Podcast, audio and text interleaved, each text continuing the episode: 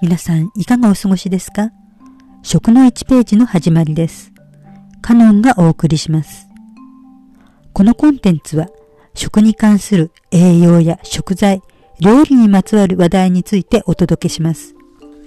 食べて美味しく、体に嬉しく、お財布に優しい、少しでも皆様の暮らしのお役に立てるようお伝えしていきたいと思います。それでは参りましょう。はじめに食品の栄養素とその働きについて触れていきたいと思います。私たちは一食でも旅そびれてしまうとお腹すいたと感じます。腹が減っては戦にならないとか力が出ない時にエネルギー不足なんて言います。お腹が空きすぎるとイライラして怒りっぽくなり頭の回転が回らなかったりします。食べていないと体や気持ちに不具合が生じます。改めて私たちの体と食品の栄養素の働きの関係について見ていきます。人は何かを食べることで成長し、生命を維持し、エネルギーを得ます。体の組織の消耗を補充して働きを調整し、代謝も円滑に行います。その内容をもうちょっと詳しく見ていきましょう。栄養素は大きく5つに分かれています。5つとは、タンパク質、脂質、炭水化物、ビタミン、ミネラルです。学校の家庭科でも習っていますが、年配の男性はまだ家庭科の授業がなかったので、なんとなくご存知という方も多いでしょう。この5つはエネルギーにを作る栄養素とエネルギーを作らない栄養素に分かれます。エネルギーを作る栄養素はタンパク質、脂質、炭水化物です。食べる量も多くエネルギーの元になります。つまりエネルギーは簡単に言えばタンパク質と脂質と炭水化物を合計したものです。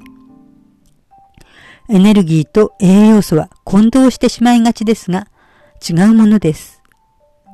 ちなみに、タンパク質と炭水化物は 1g で約4キロカロリーくらい、脂質は約9キロカロリーのエネルギーになります。脂っこいものを摂ると太りやすいというのは日常的にも当たり前に言われていることですが、脂質は炭水化物やタンパク質の約2.3倍のキロカロリーがあります。単純に考えると、お肉の例では脂質 100g 食べるのと赤身だけ 230g 食べるのと同じキロカロリーということになります。そういえば随分前ですが、こんな話を聞きました。男の子のお母さんが子供がよく育つように水の代わりに牛乳をたくさん飲ませていました。牛乳はカルシウムが豊富なので骨が丈夫になるようにと願い、水の代わりに子供に飲ませていたのです。でも、キロコリ、キロカロリーはないと思い込んでいたようです。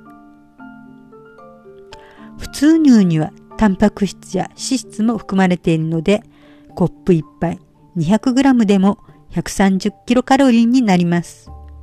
そのことを知ってそのお母さんはとてもびっくりしていました。お子さんで体重が多くないようでしたら牛乳をごくごく飲んでも問題がないのですが、カロリーの少ない低脂肪乳を選択することもできますので、ちょっと知っているといいですね。でもそのお母さんの愛情は間違いなくお子さんに届いていることでしょう。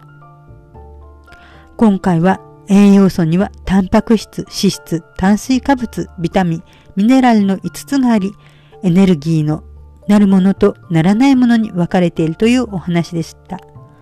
今回は聞いていただきましてありがとうございました。ではまたお耳にかかりましょう。